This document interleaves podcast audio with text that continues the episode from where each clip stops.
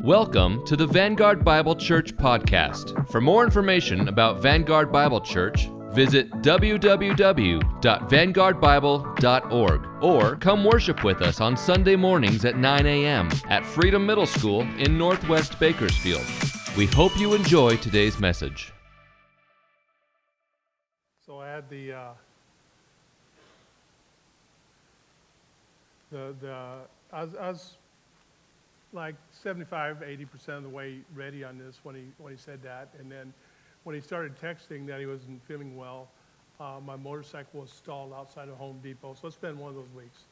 But uh, thank God that God is in control and uh, we do have, uh, uh, I, I feel I have a, a sermon that will uplift us today. Uh, please turn to Judges chapter 6 in your Bible. Today's message is titled, To the Ordinary and Beyond. We'll be covering the first 16 verses in the book of Judges. The events we're talking about today happened about 300 years after the Exodus out of Egypt. And God delivered the nation out of Egypt by his might. The people of Israel were living in the promised land and had been living there for hundreds of years.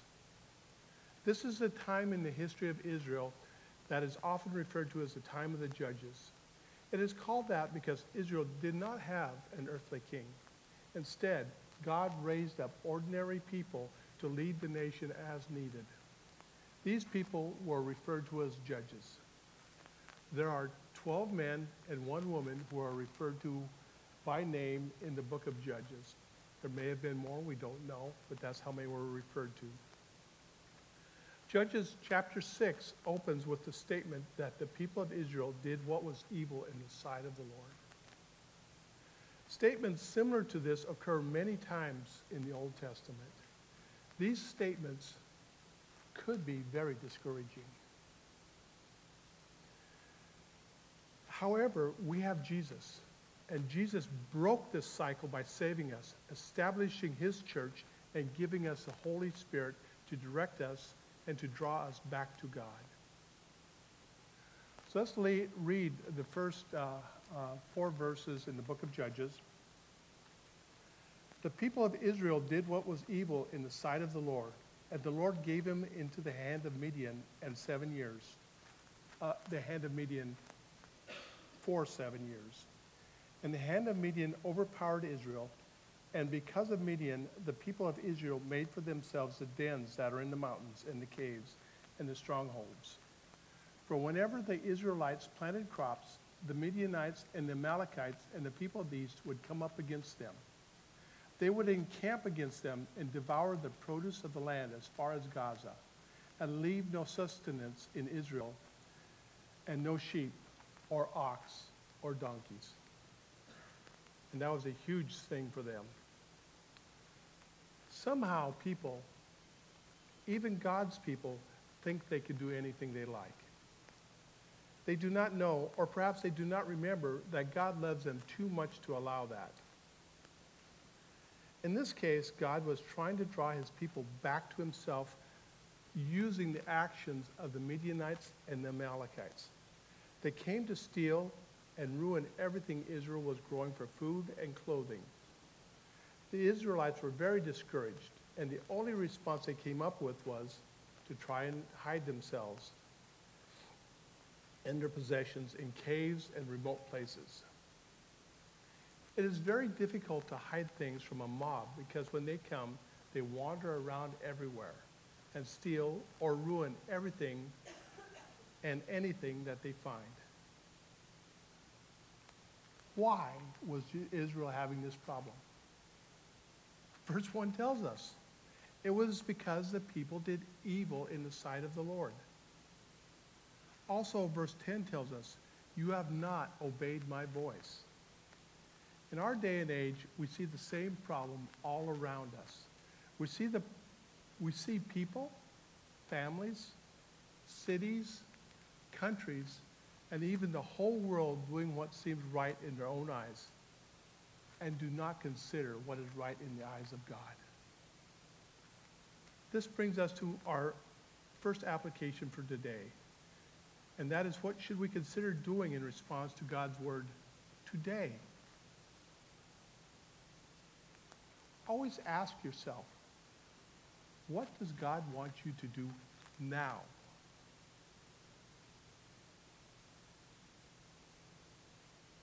The first and the simplest thing to do along these lines is to ask Him. Let each of us pray now for a few minutes, asking God to help us understand what, if anything, He wants us to do differently. I'll be quiet for a couple of minutes while you pray.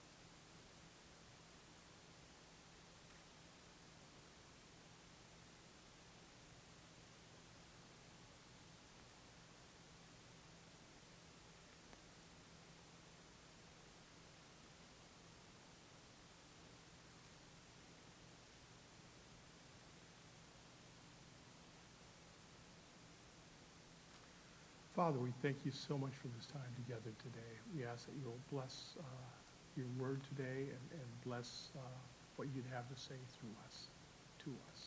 Amen.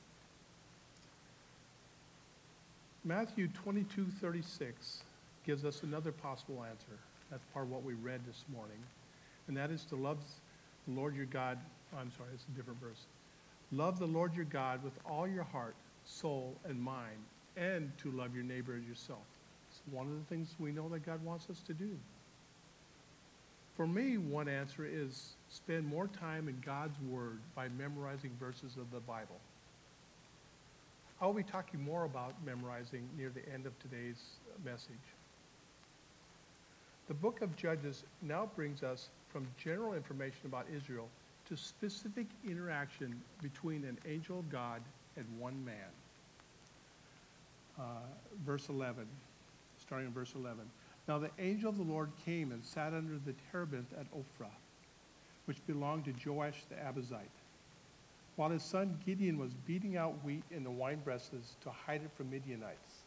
And the angel of the Lord appeared to him and said to him, The Lord is with you, O mighty man of valor. And Gideon said to him, Please, my Lord, if the Lord is with us, why then has all of this happened to us? And where are all of his wonderful deeds that our fathers recounted to us, saying, Did not the Lord bring us up from Egypt? But now the Lord has forsaken us and given us into the hand of Midian.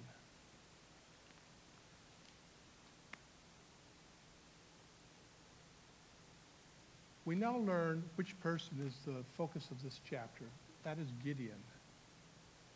The first time we read of Gideon is in Judges. We find Gideon working at a job which does not seem to require any leadership skills, anything related to the army or teaching God's word. What we find Gideon doing is a very boring job of trying to separate the grain from the useless, uh, uh, it's called chaff that surrounds the grain, the husk around the grain. And this process is called threshing. At this time, the process usually involved taking the grain to a nice breezy or windy place, uh, uh, such as the top of the hill, and walking over the grain or having oxen drag a log or something like that over the grain to break it apart. This process is a very itchy job. I have been involved in uh, uh, harvesting of grain. And when you get that, that, that clouds of that chaff in the air, it's very fine and it floats easily and it lands everywhere, very itchy. So doing this is, is always kind of a miserable job anyway. But doing it in a wine press would have been especially miserable and not as efficient as it would be in a, a windy spot or a hilly spot either. So this was a man that God is calling a man of valor, a man of courage? Really? Um, they, this tells us a couple of things about Gideon. He was a hardworking man who was trying very hard to feed his family. Also, it tells us that he was what most people would think of as very ordinary person. God chose to send his messenger, an angel, to this ordinary person. The angel greets Gideon with the words, The Lord is with you.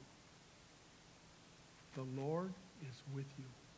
What a wonderful greeting. Wow. Often when I read passages like this in the Old Testament, I think, wow, that person was really blessed by God. In this case, Gideon is told, the Lord is with you. As I was thinking about this blessing, I thought of Romans 8:35 where we are told that nothing can separate us from the love of God. That also tells us tells us who have been saved that we are extremely blessed because we are in Christ. What a wonderful promise that is to know that nothing, nothing can separate us from our Jesus Christ, our Lord and Savior. Wow. I feel like I can go home right now. In his book, Judges for You, Timothy Keller says that in Gideon's response, Gideon suggests that God is not really with Gideon. Often when we are asking questions, we are not really asking questions so much as arguing. In this case, Gideon was arguing with God. It is okay for us to ask questions of God. However, we need to try and understand ourselves. Are we really asking a question or are we arguing with God?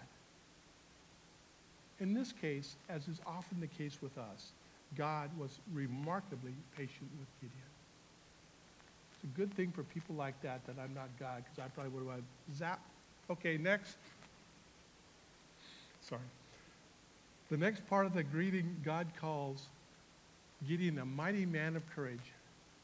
Called a man who was working very hard at some humble work while hiding from the enemy, a very brave warrior? Really? To call, call Gideon a mighty man of courage at this point seems to be not very realistic.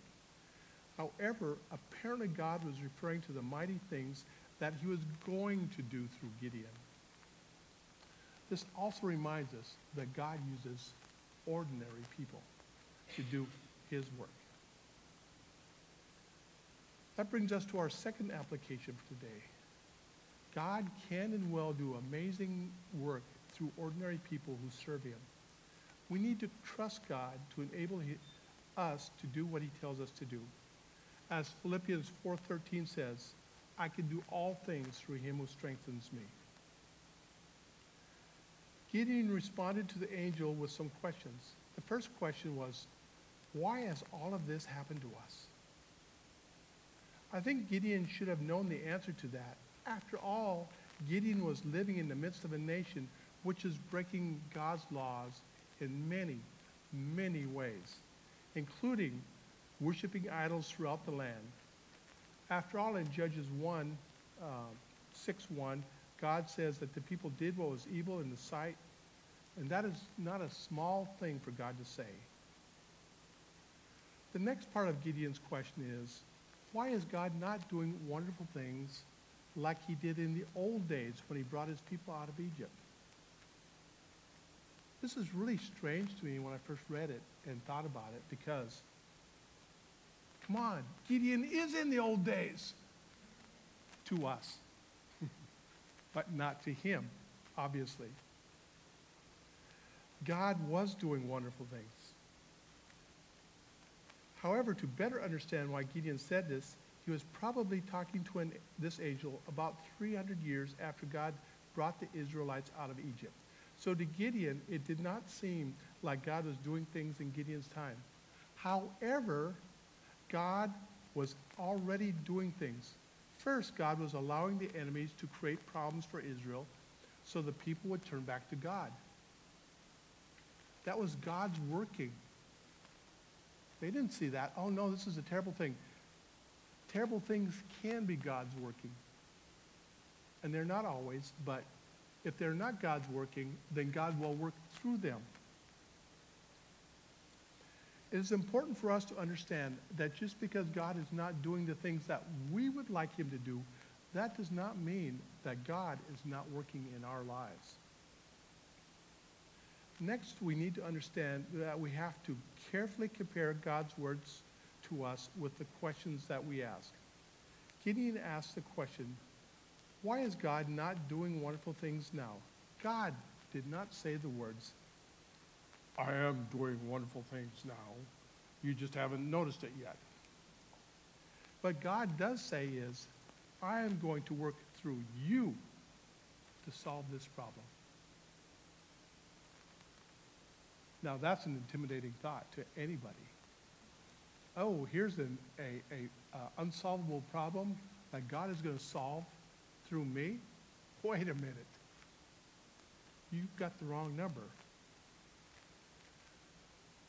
I had a, a song request for today, and I, I sent it to uh, uh, James yesterday, but James says, replied, it says, well, if you really think you need it, we can do it, I think.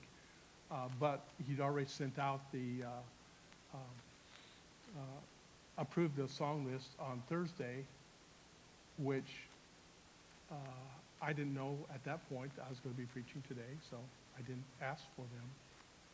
Uh, funny how that works. However, to me, the first three songs today all were amazingly relevant to our story today.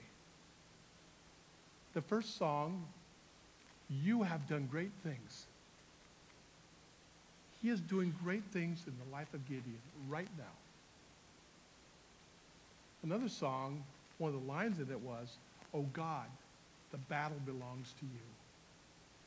Again, unfortunately, Gideon didn't know that song. I presume he didn't know that song. That's, at least he didn't know it in English. I'm quite sure of that. So anyway, God is telling, uh, uh, God does say sometimes, is I'm going to work through you uh, to solve these problems. So let's read verse 14. And the Lord and the Lord turned to him and said, Go in this might of yours and save Israel from the hand of Midian. Do not I send you. What a rich verse that is. The question that Gideon asked was, Have you deserted us? Have you given up on us, God? We haven't seen you for hundreds of years. What's going on? God did not directly answer the question.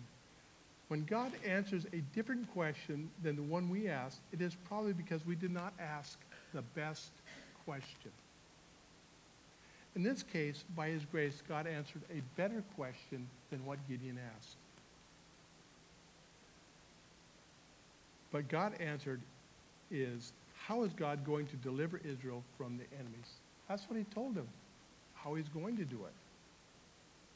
In this verse, God is making it very clear to Gideon that he is the one God is going to use to save Israel.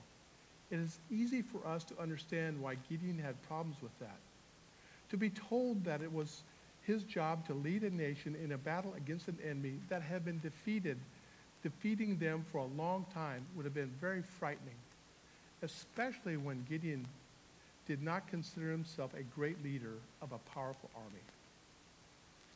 Another thing Timothy Keller says in his book, he says, we essentially say, Lord, why don't you remove this problem? Instead of saying, Lord, make me the person who can handle this problem.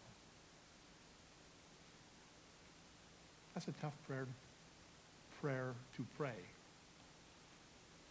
But it'd be a very good one for us to pray. The key to this verse seems to be, do not I send you. God was telling Gideon that God was going to use Gideon to solve this problem for the people of Israel. When we're thinking about our problems, we need to consider God's holy book, the Bible, and what it says. In this case, one of the verses that can help us is in Matthew chapter 19, verse 26. With man, this is impossible. But with God, all things are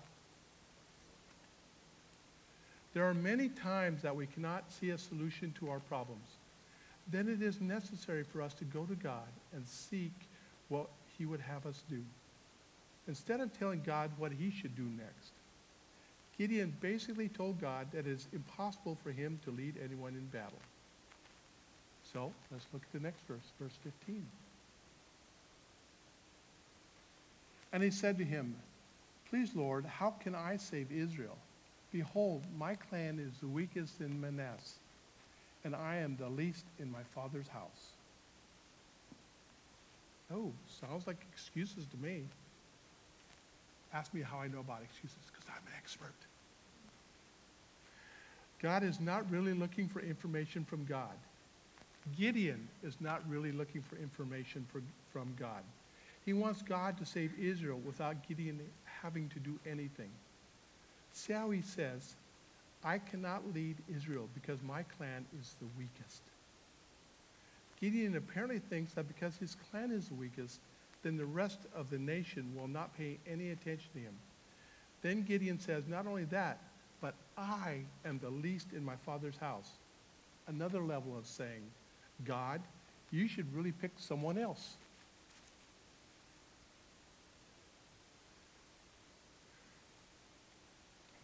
I fully understand the desire for God to choose others to do his work, especially when it is frightening and difficult. However, God expects us to have faith in him. When we have the right kind of faith and the right place, we put our faith in God, then our faith is dependent on who we have faith in, not on our own abilities. To see that, let's read verse 16. And the Lord said to him, But I will be with you, and you shall strike the Midianites as one man. In his grace, God chooses to encourage Gideon, not discipline him for his doubts and lack of faith. Gideon starts to show that he really is a mighty man of God by listening to God. Later in Judges, chapter 6 and 7, it goes on to tell us some of the mighty things that God did, that Gideon did as he was challenged by God and enabled by God. What a wonderful promise God gave to Gideon. I will be with you. What a wonderful promise. If we really think about it, that is perhaps one of our deepest desires for God to be with us. Not just that he will spend some time with us, but that he will be with us when we are facing problems. And when facing problems that we cannot even imagine surviving, let alone gaining the victory, God is promising Gideon that he will not just defeat the Midianites, but defeat them in an overwhelming way.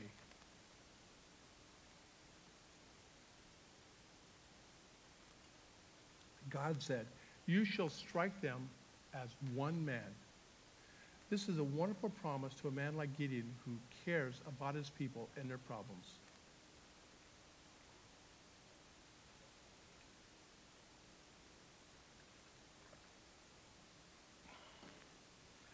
Now, here are a few things about this promise that Gideon needed to decide. One, did God really say what Gideon thought he said?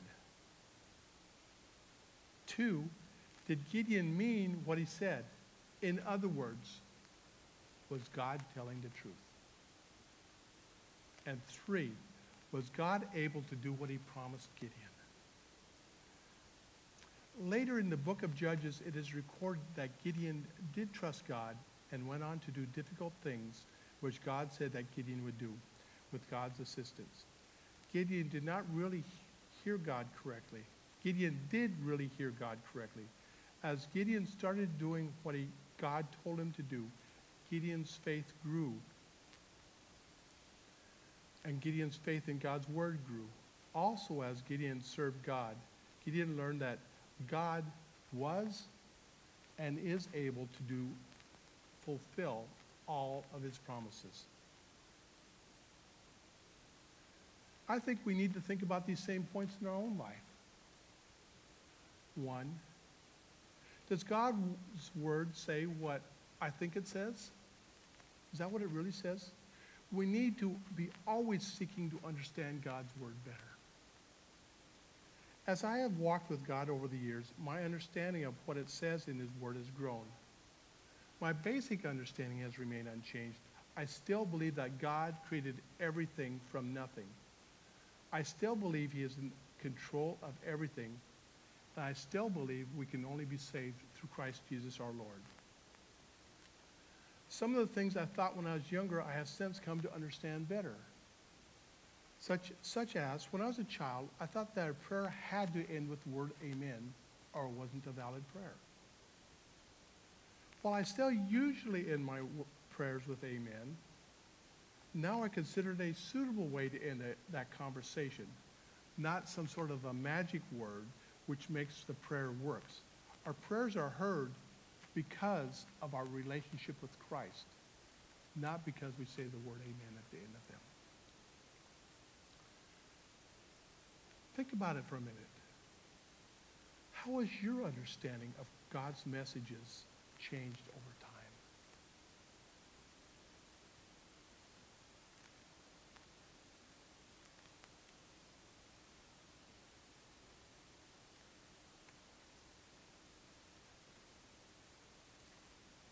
Two, is God's word true? Yes, God's word is always completely true. I have learned that his word is, the Bible, is more true than I ever imagined when I was a child. I have come to understand that it is God's divine revelation to us. And It is not just one of the books that God used to reveal himself to us. It is the one and only book where God has revealed himself to us. It tells us that Jesus Christ is the one and only way to a relationship with God, and we have to enter into that relationship through faith in Christ. As it says in Romans 10, 9 and 10, we must confess with our mouths that Jesus is Lord, and God raised him from the dead. For it is with our heart that we believe and are justified, it is the mouth that we confess and are saved.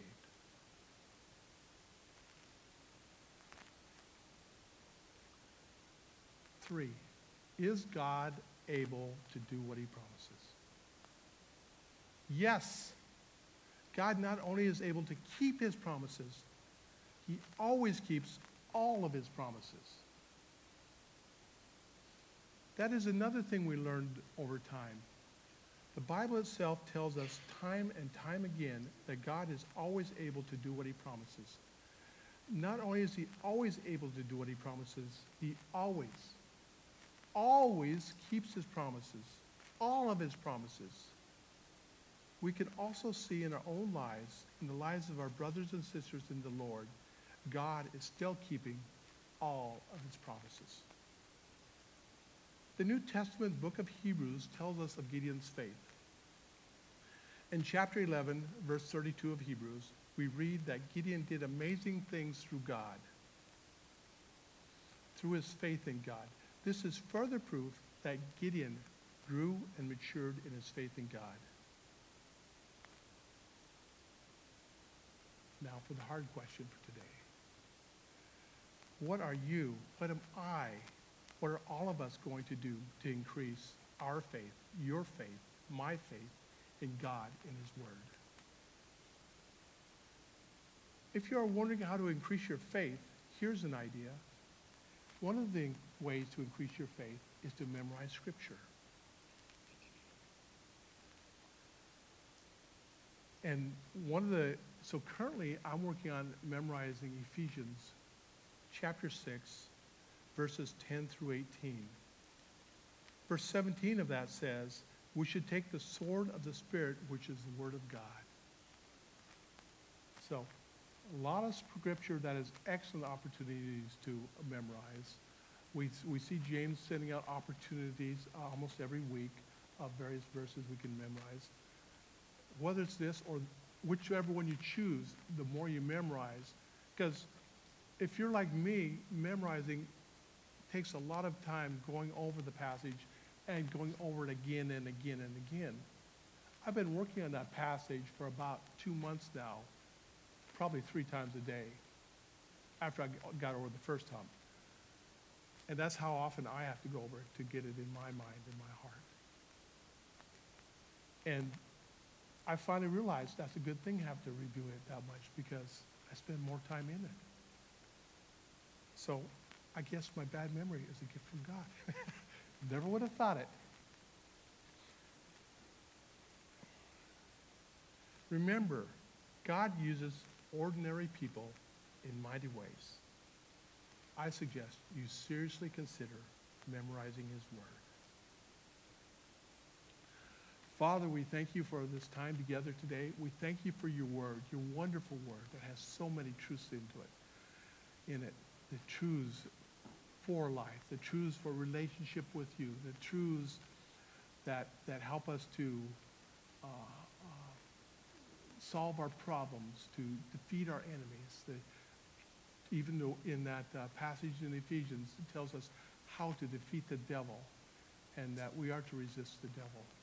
And also in, in uh, James, it also tells us that resist the devil and he will flee from you.